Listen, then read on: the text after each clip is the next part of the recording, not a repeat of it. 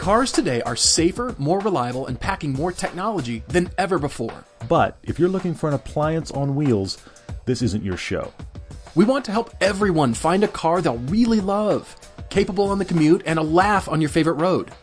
If you take the long way home, this is for you.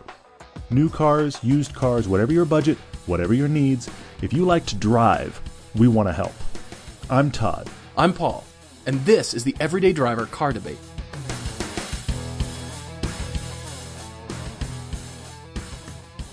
So we're back again with a couple of our car debates. You guys, of course, are writing in at everydaydrivertv at gmail with your car debates. And I have to admit, it is now an onslaught. It is a wave of what do you guys think I should do about my car? So I, I will apologize now. Know that if you've written to us, we have read it, but also know that your percentage chances of getting on the show, we apologize, are are decreasing because you guys your guys are being awesome. You're bombarding us with stuff. We've got two tonight. We've got Jesse writing to us in Texas for cars for he and his wife. They're going to replace their entire garage. I've done that. Well, let's try that one.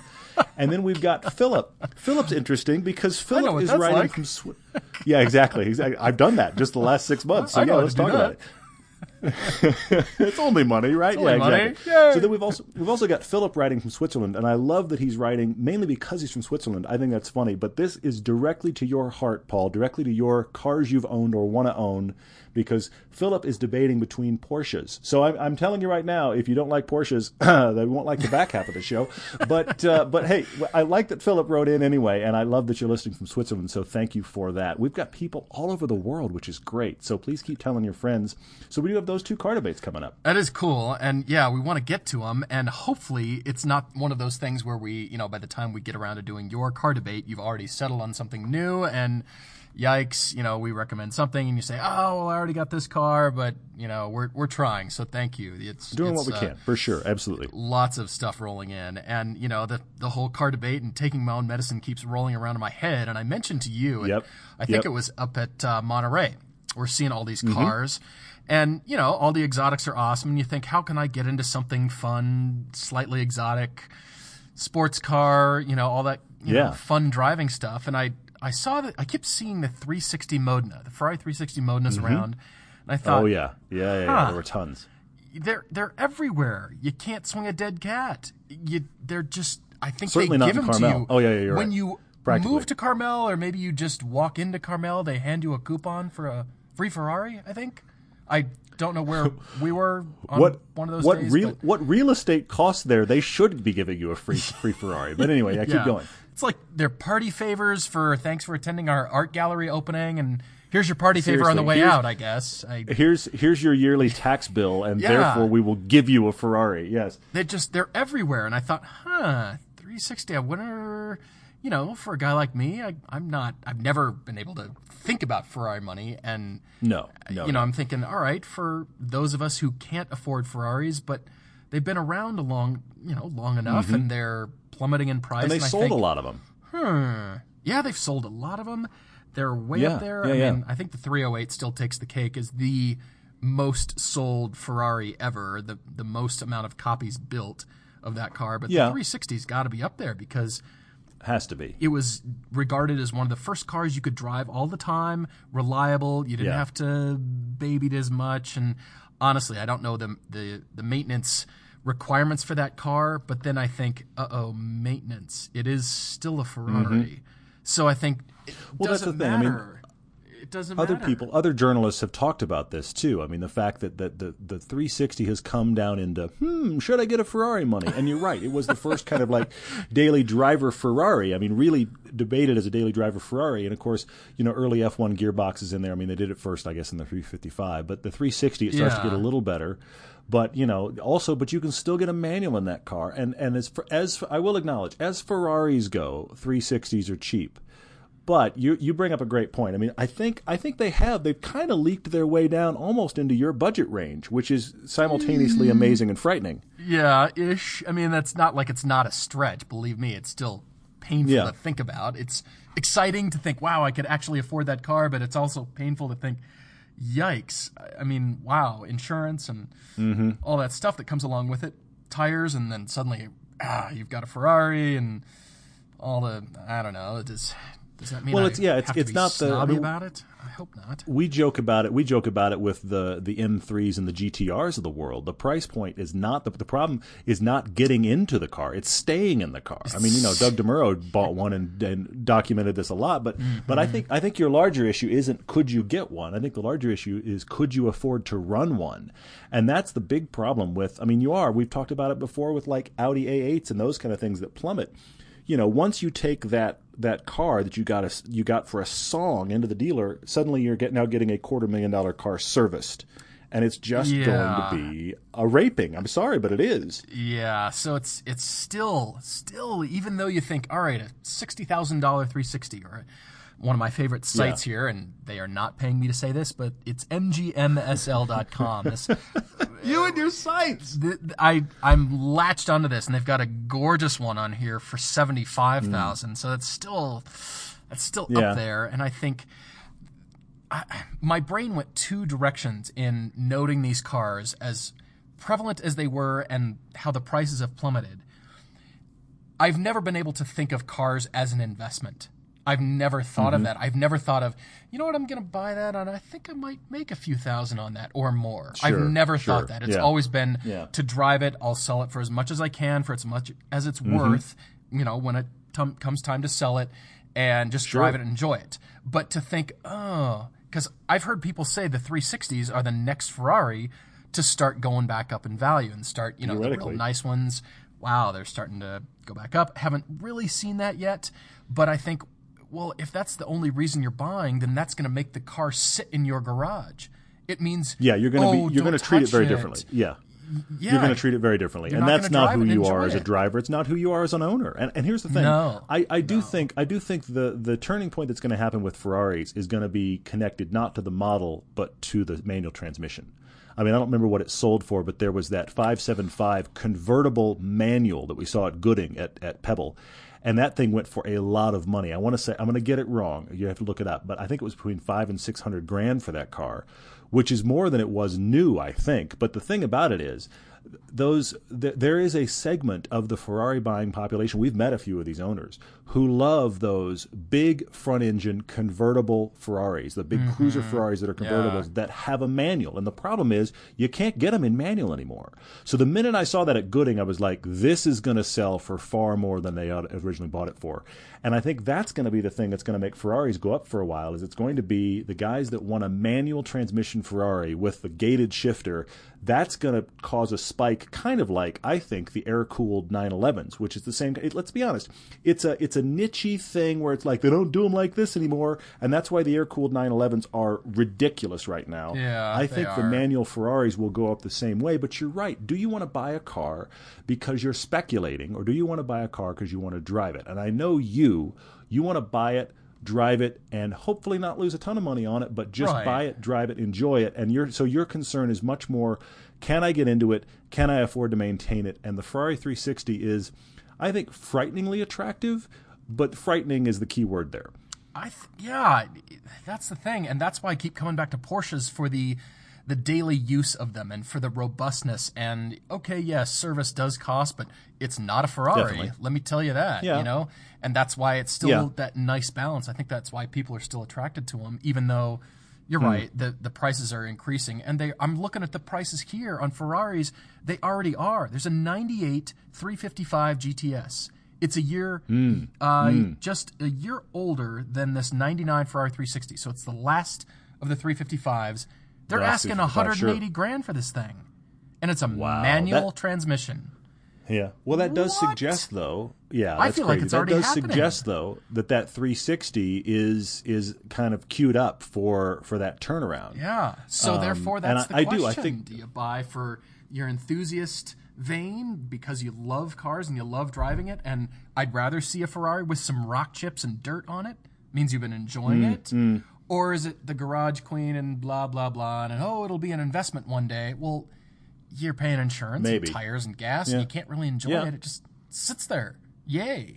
Well, I mean, I, I, I'm I'm kind of creating my own thought here, but but I, I almost feel like it's the difference between old and classic. And what I mean by that is, I think if you got in a 360 Ferrari right now with the F1 gearbox, the gearbox would feel a little bit old. It would feel old because, of course, paddle shifters have just moved on. because they've gotten then. so Last- much better. They've improved so Exactly, much. exactly. Exactly. But if you got in a 360 Modena with the six speed, I think it would feel classic. It would feel awesome. You'd feel mm-hmm. connected. But I think the the paddle shift, you'd feel like this car. Yeah, I can see it's a little bit old. It's that whole as you tie cars to technology, then they become much. We've talked about this before. They become much more like your cell phone. In that five years from now, you're like, oh, you remember when we had one of those? Wow, look at how old that looks now. You know, it's the Commodore 64 of cars. I don't think I was ever expecting those words to appear on this podcast, but that's pretty good. Um, New from Ferrari, the Commodore 64. Moving Commodore on. 64 Uh, yeah, so- Ferraris. Yeah, Ay, the, the, ay, ay. I have to be honest. The 360 is very tempting. I, I, but I think it's knowing how you use a car. I think it's wrong for you, but it is. It has entered that that area for. I would say that enthusiasts where, where it goes from a dream car to a aspirational car. That's the price point. I think that that Ferrari has entered for a lot of enthusiasts. And I don't know that you know it's it's a bad choice across the board. I don't think it's right for you. But I, I think, think depending so upon how you want to use it, it, it could be interesting. It, it it is. It's in that it's in that intriguing place. I'm sure people will chime in with their thoughts on whether or not you should get a 360. But I I love that you bump, bumped into him and we started talking about it, especially since it was Ferrari Palooza at Pebble this year. And it I mean, always it was is, just of course. insane. It, always Yeah. is. But and then I think I, I have not done my research on the maintenance, so I I cannot say Yeah. because I'm not actually considering one. But I think there's still for maintenance. I think there's still engine out on these things, and I just go "Uh, wah, you know, just from Mm. a maintenance bill, and you kind of have to take it to a Ferrari dealer unless you know. You know, you're in a larger city and they've got the independent Ferrari mechanics that you that you can choose, but you kind of Are have there take independent Ferrari mechanics? Does Oh, that happen? Sure, they're fewer and far between, but sure, absolutely. Yeah. With any car manufacturer, absolutely. It's Yeah, I mean, I know, I know Porsches you know- and a lot of the German brands, but I just, Yeah. I wonder if there's even enough volume to support an independent Ferrari mechanic. Maybe I'm, maybe in, I'm missing in something. larger I'm sure cities. somebody, in larger cities, yeah, definitely. But somebody's going to write to me right now because they run that, uh, they run that shop and Yeah, they like- run it well, and they're going to beat me up the one side and down the other for it. But anyway, yeah, that seems like a talk about a Yeah. niche. Yeah, probably, probably. Hey, if you can find an independent uh, guy to service, I mean, we just did that with our Cayenne. Found a great independent service guy, not the dealer, to service our Cayenne recently. We'll be talking about that in our long-term ownership stuff. That is the way to go. If you can do that, that is absolutely the way to go. So let's do a car debate, shall we? I suppose we should. I yeah. So that thought happened, and I guess we have to you know kill that once again. It always comes up like Ferrari. No, die, die, Well, how, die. but but how could it not though? I mean that that is the enthusiast reality. I mean it it is one of those brands. It's one of those brands. I think that as an enthusiast, you you're always sniffing around it, and when it gets to a place where it's close enough for you to really have a serious conversation, you have to consider it. I just don't think it's right for you. I, Yeah, that's, that's I my, just don't think either. All right, here we go. Car debate number one. This is for Jesse in Texas. And Jesse, I have been mulling your email for the past hour here. I've been thinking about this. I've been reading what your your um, your requirements are here, and I'm I'm trying to whittle my thoughts down so it doesn't seem quite so random. But you've got a lot of options, and I think a lot more than you think. Yeah. And Yeah. I love this. He, he he writes in. Jesse writes to us and says, "Love the podcast and the videos. Thank you, Jesse, so much." And he guess we are entertaining him when he's mowing the lawn. By the way, have you heard of that uh, that Honda Mean Mower, the 116 mile an hour? Yeah, the Guinness world record setting Honda When mower. you when you really want to mow your lawn super fast, You could be mowing. It mows at 15 miles an hour. You could like really get it done. Then, well, that's an interesting lawn mow. All right, I digress. Anyway, yes. so Jesse writes to us and says both of his, uh, both he, he and his wife, they've got these cars that are up around mm-hmm. a hundred thousand miles each, both needing new tires by winter, and he lives in Texas. Does it snow in Texas? Yeah. Well, rarely. Here, here's the here's the It thing. ices snows in it, like Texas. It, it does ice. Here's the thing. Once a year in Dallas, what you end up ha- having happen. The last couple of years, has been a couple times, but once a year in Dallas, you end up having like the grand ice storm, and the city screeches to a halt.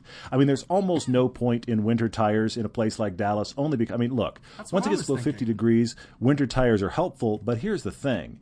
The he's probably not talking winter tires. He's probably just talking all seasons that he runs oh, all year Oh, New long. because tires by not- winter. Exactly. Okay, New tires by All right, winter, I but I don't think he needs new winter tires because yeah. Right, Here's the thing. that. The minute that it freezes over in a city in Texas, the city just stops. School is called, work is called, nobody goes anywhere because here's the thing. I mean, I grew up in Houston. It was the same thing there because there there are no there's no infrastructure to deal with it. Un, but on the other end of the spectrum, and you and I used to laugh about this, the other end of the spectrum, Texas gets deluged by water when they get big storms. And I remember driving mm. at high speeds down the freeway in Houston during a torrential downpour, and there were no puddles because they're going to get rain. They figured that out. But yet, oh any any of those freeways would have crumbled at the slightest little earthquake. Conversely, Los Angeles, all those freeways will survive an earthquake theoretically, but yet there's standing water if it starts spitting any kind of rain. So you you've planned for what you what you get, and Texas doesn't get enough snow to worry about it. So okay. I'm sure he's talking all season okay, tires, so but he's talking about higher. Winter higher mileage cars starting to need service, starting to need tires. So they're thinking, okay, let's look around. They've got about a sixty thousand dollar budget for two cars. Now they can allocate that any way they want. So it could be a twenty thousand and a forty thousand. I mean, help us with math here. You can do a lot of a lot of things there. Well, this is funny because his sense is, I think we should replace both cars and skip the expense of the new tires. And how how might that conversation go, honey? Yeah, we've got this. We need new tires on both the cars. I was thinking about spending more money actually and just buying the new cars. What do you think? Okay, dear. Whatever you say. These Sure. these tires are done, honey. I'm gonna go get us a new car. wait, wait, what Wait, now? Yeah, you. So, However, I, I- I, got I a laugh out of that, Jesse. That was really funny. So But I'm going you. to applaud Jesse's car enthusiast logic, though, because you know, honey, we could spend money on these cars, or we could just go get new cars. I tires actually do like that, Jesse. You and I, you and I could have a beer. Time for a new car. I think that's great. Wait, so yeah, so sixty grand for two cars. They currently have a uh, E-Class Mercedes and a Volvo S60 that his wife drives. His wife would like something a little more prestigious and a little more fun. And Jesse is looking for. He has the main big family sedan that does the family hauling duties, so that's why he has this E500 Mm-hmm. right now. He would like to have something newer but more fun that can still handle those duties, and get his wife into something that is genuinely more fun and could be smaller and more kind of prestigious. And look at my cool car than her current S60. So we got 60 grand to spend.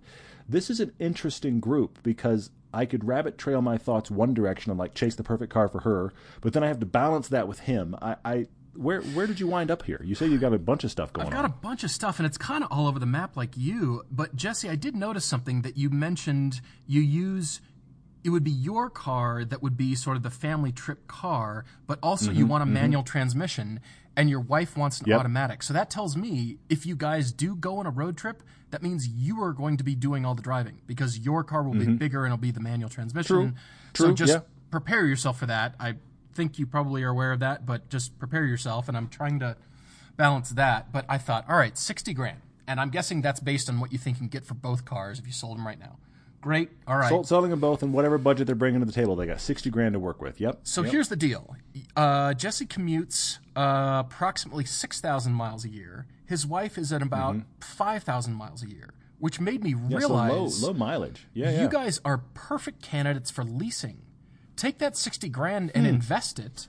And if- Hmm. Interesting point. If you can do the cash flow and either lease two new cars or buy one car with, you know, half the cash, invest the other or squirrel it away for whatever your daughter's education or whatever that is, and lease something for your wife or lease something for you. You're perfect candidates Hmm, for leasing. Not maybe not both cars, but maybe one of them because you're driving so much. the mileage little is certainly low enough. Yeah, that's an and interesting so that point. led me thought about that. That that led me in a different way. It, it changed my thinking because first I was trying to chop that up. How do you budget? Okay, is it twenty thousand for Mm-hmm. for Jesse, forty thousand for his wife? How do we divvy this up? And then how do you look for the car? But wait a minute, why don't we lease something? Why don't why don't you get your wife a BMW 228i? It's a little bit more luxurious. It's brand new. She's a perfect Mm-hmm. candidate for leasing. It's sporty, automatic, a lot of fun. It'd be a head turning car, and I could definitely see her Yeah. if she, you know, wanting something slightly smaller, sportier, fun. You know, it's a luxury brand. How about a 228i Sure. in the automatic? Interesting. And then, okay, so that's leased, but that gives you a little bit of budget, 30, 40,000 to work with to maybe go pay cash for something that could be something like an, a Cadillac ATS, like a manual, or a Chevy SS manual. Get one of those with the magnet magnetic ride And That's yeah, a funny. That's the top of my list for him. Is it really? Top of my list for Jesse is the Chevy? SS with the manual. I think that's because he he brought up, hey, should I get an E90 uh, uh, E90 M3 or just Right, an E90 right. Beamer in general? And and Jesse, yes, that's a very good candidate. And I don't know. I mean, you've got you've got a German car right now. I don't know if you want to definitely stay German. The E90 is absolutely worth it. It's a great candidate here. I'm glad you brought it up. But you've got to drive that Chevy SS. I mean, It's manual cool. transmission. Yeah. It's honestly, I mean, the the joke the joke was, and I say it's a joke. It wasn't intended to be a joke. The the marketing line on the Chevy SS was, "We've made a four door Corvette." Not really. Not really. However, however. It's genuinely powerful, and once you get the six speed of magnetic ride, I mean, those are the things we didn't have on our version, and I very much felt like with those two things added, it would be game over for most of the rest of the competition. It is not a four door Corvette, but it is a car that is genuinely surprising. I wish it looked better. I just wish it looked more interesting. Yeah. But the, the harder you drive it and the tighter the road gets, and in Texas you may not find that, but the harder you drive it and the tighter the road gets, the better it gets. The more surprising it becomes. And yet it is a full size car with a good sized trunk. You would enjoy it on a road trip and you would love it on a back road. I think the Chevy SS, that's almost a sniper shot for me. I think it's way up there. Well, it's funny because I was thinking about that, and I was just trying to think of cars with that magnetic ride control or suspension that you can change electromagnetically. Mm-hmm. And the ATS and the Chevy SS are both at the top of that list for something that is still a road trip car, still fun. You can still, you know, pack people in that.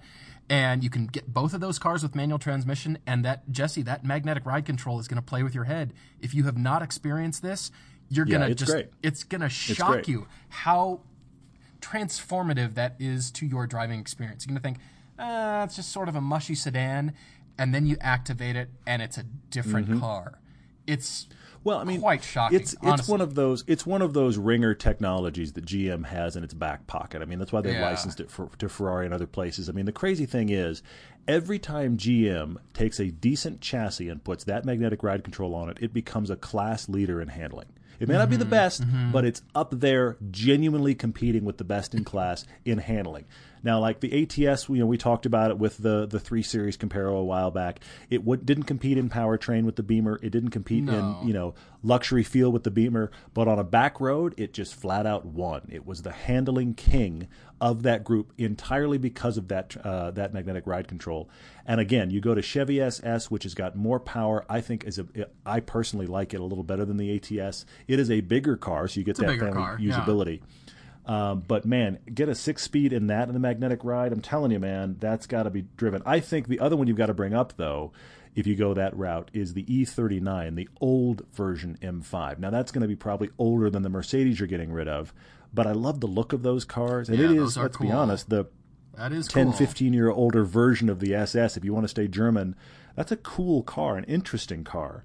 So, I mean, I, you're going to have to worry about mileage and how, what's the situation, but I think it's in your budget. It could be really cool. That's that's a great idea. You know that I like that because uh, he's not he Jesse's a work from home kind of guy, and and uh, Mm-hmm. so he's not going, you know, putting that kind of mileage on the cars. And Yeah. even though it could easily take that kind of mileage, but yeah, you could find a nice one for the twenty five ish thirty range. You could be in a Mm-hmm. Yeah, yeah, yeah. really really low mileage, nice. Say a 2003 example, it'd be yeah the same year of the Mercedes that you have now, but it'd be a Yeah. different car. It's a it's an entirely very different, different car, than and E- find a E-Class, find one that's really. got you know 50 60,000 miles on it. Oh, I bet you and, could go you know, lower if you're that putting for that price. You could maybe, but if you're putting you know five to six thousand miles a year on it, Jesse, I mean you're going to have it for a while, and it's still going to be fairly low in mileage. I mean, I I can't speak to the reliability of those, but I think frankly I would actually trust it more than a modern uh, BMW because it's just it's simpler, it's much more analog. Yeah. and I think the E39 would be interesting. It's obviously the older school version of the Chevy SS recipe. Um, but I think you got to look at that that car as well. gets rave reviews. You know, the longer you and I talk Oh, about yeah. this, the longer I like, the more I like this because Jesse, you know, I I was initially thinking, all right, divide that, you know, the sixty grand up, divide it into two cars. I was thinking about, you know, Audi A4s, and I was thinking, okay, Jesse's a Mercedes guy. How about a new CLA 250, a little bit smaller, nimble, turbocharged? Maybe, Yeah. but then I thought, no, you need something that's going to be really transformative and fun, and it's the cars that we're talking Mm-hmm. about. I like, even if you know, say you paid cash for one of these, go the, you know, that even that Chevy SS. I don't know that they're selling that well, and you could probably find Mm-hmm. They- a good no. deal. 40 They are not selling well. They are not grand? selling well. If with forty in your pocket, you could get one. There and, and there's people and, we, and they write into the show every now and then. There's people that are talking about getting out the door for like thirty six, which is which is you know Brand new? Subaru eh, Subaru STI money. You know because Oh they've got gosh. incentives and they can't move them very well. I mean, Paul, honestly, those eh, Chevy SS, Chevy is selling thousands a year. I mean, it, they are they are not a sales success. So it's it's like the unsung car. I mean, here's here's the tragedy of GM right now, and I'm not saying this as a GM fanboy. I, I think it's really interesting that GM has got a, a kind of a dichotomy going on.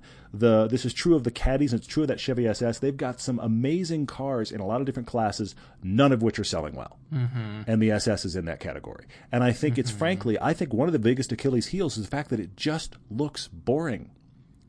You know, I mean, Yeah. it's just not interesting to look at. It doesn't. I, you're not. Here's let me put it another way. If you put a, we we just had that uh, Charger Hellcat piece we just dropped, okay, and I actually just today was on the freeway and saw a Charger Hellcat like a half mile in front of me and could tell from a half mile away that's what the, that's what it was. Ended up passing it. It just looks great on the road. I bet you. If you put a Charger Hellcat up on a pedestal outside a dealership, people are going to turn their heads. You put the Chevy SS on that same pedestal, nobody's going to care. Pe- People think it's a Malibu, unfortunately. And, like, and- "Well, and honestly, whatever." I would rather drive the SS. The Mm-hmm. Hellcat was a laugh. I would rather drive and own the SS. it was more of a driver's yet, car. Yeah. But yet, nobody's going to notice it. That's that's its problem. That's its real Achilles heel. So anyway, but I think you got to look at that. I'm, I'm I'm banging on it a lot, but I think you got to look at it. Yeah, uh, this is why I think you know think of that that nut, think of that a little bit differently, and try to see you know I don't know your finances obviously, and I don't know you know how you like to budget that, that kind of stuff, but think about that a little bit differently and see if you can get your wife into something brand new. And I say that just because of technology. If she's commuting, even if it's 15 miles, you know, short commute, I say get her into something that is you know latest technology, Bluetooth, everything, so she feels like she's taken care of from a tech standpoint, connectivity, hands-free, everything. Okay. Whereas you, Jesse, What are you I- thinking of for her? Well, I was thinking about that 228i, something brand new, lease it. Sure. Okay. um, Yeah. You know, something Yeah. like that that's fun, sporty, but it's it's up to date with everything, and Yeah. it's Yeah. leased. Two series would be because, cool. You know, you had uh, Jesse, you had mentioned this Z4 Coupe from 2010. Yeah, maybe, Mm-hmm.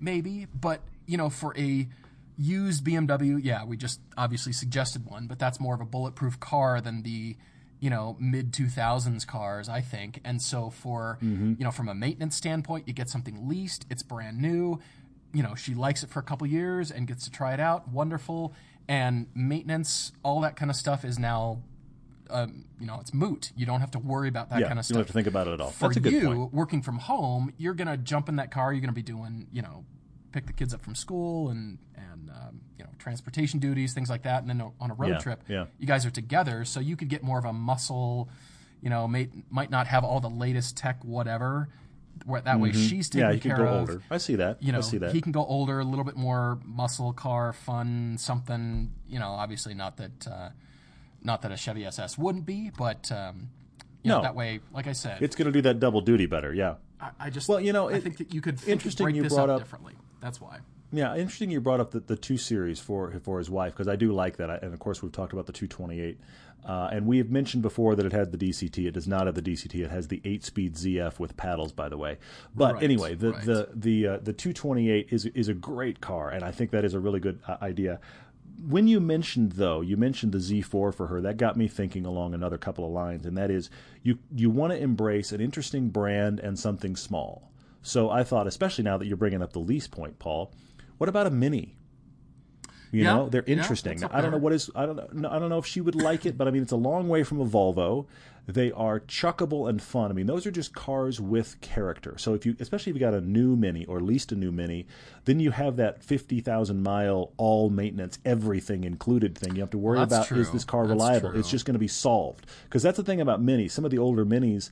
Some people have a real problem with them being money pits. But if you've got a brand new one and it's under that 50,000 mile thing, who cares? It's going to be great, you know? right. And there's a reason that they have a 50,000 mile all in warranty because nothing's going to go wrong. I mean, somebody has run these numbers, folks. There's not, they're not just offering that out of the goodness of their Right, heart. So clearly that car is going to run well. Yeah, exactly. So the Mini's an option. But along those same lines, I thought about, you know what? What about the current SLK Merc? Or what mm-hmm. about uh-huh. uh, uh-huh. An, an Audi TT? I thought of the TT as well. I, I was initially thinking used, but if we're talking leasing, any of those would be great. Mm-hmm. They're smaller. Yeah. And I actually like that better than Mini because she's asking for something with some prestige. And that's why I'm trying to think. I hear something a Yeah. little bit Yeah. nicer, a little bit more luxurious than the Volvo brand mm-hmm. is, a little more upmarket, but still smaller. So what does that leave us with? Yeah. Yeah, something from Porsche, something from, you know, BMW, Mercedes, all their smaller offerings. Yeah, that's Mm-hmm. why I thought that 228 could be great, but I like the TT as well. I say, you know, have her go drive a few things. I, Yeah. I still come back to that 228 because it's going to be less money than a TT or less money than an SLK, honestly. Well, you know what? For that matter, A3. Yeah, that could work You know, too. the that A could work the too. A3. Look, the A3 is not an enthusiast Hooner car, but it is a great little entry level German runabout. It's a great little car in that regard, and it has nice prestige. It's a pretty good looking car. Mm-hmm. I think the A3's got to be looked at. I mean, I think the TT is better looking. If I was going to go prestige and good looking, I would go TT before I'd go A3. But TTs are more expensive, so it's going to have to be a, a go Yeah. go drive a few things. But I hope you guys will go drive all of these, Jesse, and you'll tell us where you wind up because we're throwing out a lot of options other than where you started. So That's funny. hopefully something in there resonates with you. Yeah, we're not saying don't go after the E90 sedan or something like that. And you know, No, he no, no, suggested no, this, not at all. You know, the sport wagon manual transmission. But hopefully, you're going to consider these other options because again, Mm-hmm. spend it differently. Break up that that chunk differently and see what you could do with it. Hopefully, that gets you thinking a lot. And uh, in the meantime, we'll keep jumping to car debate number two, which uh, now we get to switch to switch to Porsches. Um, All, which yeah, all Porsche all the be a lot time for Philip here. in Switzerland. Uh, but he's got an interesting question. I mean, he's he's he's looking at he has the ability to buy himself a fun car, and he wants to buy essentially a great driver's car. He wants to step into an ultimate driver's car. He's got his eye on Porsche. So we're going to just stay in Porsche land for Philip. And I know it's going to be very hard for you, Paul. You're you're being stressed. But his his two Yeah, big his big hard. debate here is the same kind of Cayman you had. So the 987 Cayman S or the same gen, the 997 Carrera 911. Okay, so we're talking about the generations before the current generations of Cayman versus 911. He's going, which is the better car as a driver's car? Which one would I enjoy more? Which is really interesting. I feel like there's some personal preference in here, but I do want to speak on this a bit. So where should we go with Philip? Philip, love the question. I I am uh, I kind of feel like you know that whole car guy commentary. You're not a real car person until you own an Alfa Romeo. I think you need Hmm. to own a mid-engine car, not just Caymans or you know something like that. But I think a mid-engine car is Yeah. is something you've got to feel the dynamics and. That Cayman S, that video that you've been watching a hundred times, Philip, that was my car. We enjoyed that Yeah, thoroughly, yeah. and uh, I kind of miss it actually now that we're talking about it. Um, so both of these cars, the 987, 997, they are the 0.1 generation. They, they are both the 2006, 2008 0.1 generations. And we've driven both of these cars extensively, as you know. And um, yeah, I, it, it's an easy choice to say, yeah, get the 911. It's an awesome car. It's great Yeah. but the Cayman is I feel it's something special from a driving standpoint. And you know, I didn't own it for the snobbery of owning a 911, you know, it just seemed like everybody in LA owns a 911 for the wrong reasons because of the Oh, there are a lot of image that. that Yeah, there's a lot of that. You're right. The You're right. Cayman, I didn't feel garnered as many looks, and I was fine with that because this is definitely Mm-hmm. a driver's kind of car. I I would definitely say if you can explore them back to back on the same day because then you'll get the That would be great. very much that back to back dynamics. Mm-hmm. You've heard us say this all the time. Take a Saturday, take a day just to drive them back to back, and you'll feel the dynamics of the mid engine versus the rear engine cars. I'm going to vote hard for this 987 for the Cayman. We've driven both, Mm-hmm. like I said, but I, I like the dynamics of that car. I like what it taught me being a driver and knowing that when Mm, that's I leaned point. over and switched the traction control off, that it required more of me at that point. And I didn't do that all the time. I didn't always drive Yeah, that car and yeah. turn the traction control off everywhere I went. I didn't. Many times Hmm. I left it on because you know what? I wasn't on a racetrack and I just I don't need to try to ding a light pole or something. I don't have anything to prove. I just wanted to have some fun. But then when I did turn it off, it heightened my awareness of everything and thought, all Hmm. right, Interesting point. now I'm I'm really paying attention. I, my mind is clear of distractions and life, and this is about the car and feeling that dynamic and feeling what they've created here. It's such a raw, creative driving feel that this is why I'm recommending this car for you. Interesting. It is actually. You know what? I'm going to agree with you, but for some different reasons. And yes, that's right. I did say it. I'm going to agree with Wow. Paul. But anyway, the uh, the the thing This is is the, the nine the nine nine. Yeah, the 997 Carrera, that ni- that version of the 911 is one of my favorites. That is a great generation of the 911. I'm You not really liked I'm not a 9 I'm not a 911 guy, but that is one I would seriously consider you know, if if you're a person's like, well, I want to own a 911 in my lifetime, those are affordable and they're good and they run and they're ah, reliable and I like the looks of them. I agree with you on all of those things, Philip. But if we're talking drivers' cars, I've got to side with Paul here.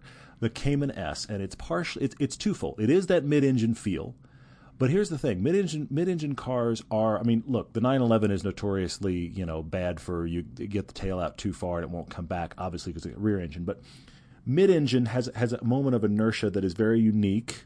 And if you lose it, you may not get it back. Mm-hmm. Having said that, you take an Elise versus a Cayman, you're much more likely to get in trouble in an Elise than you are in a Cayman. For a mid-engine car, it is surprisingly docile. It's surprisingly approachable near the edge, and it can teach you.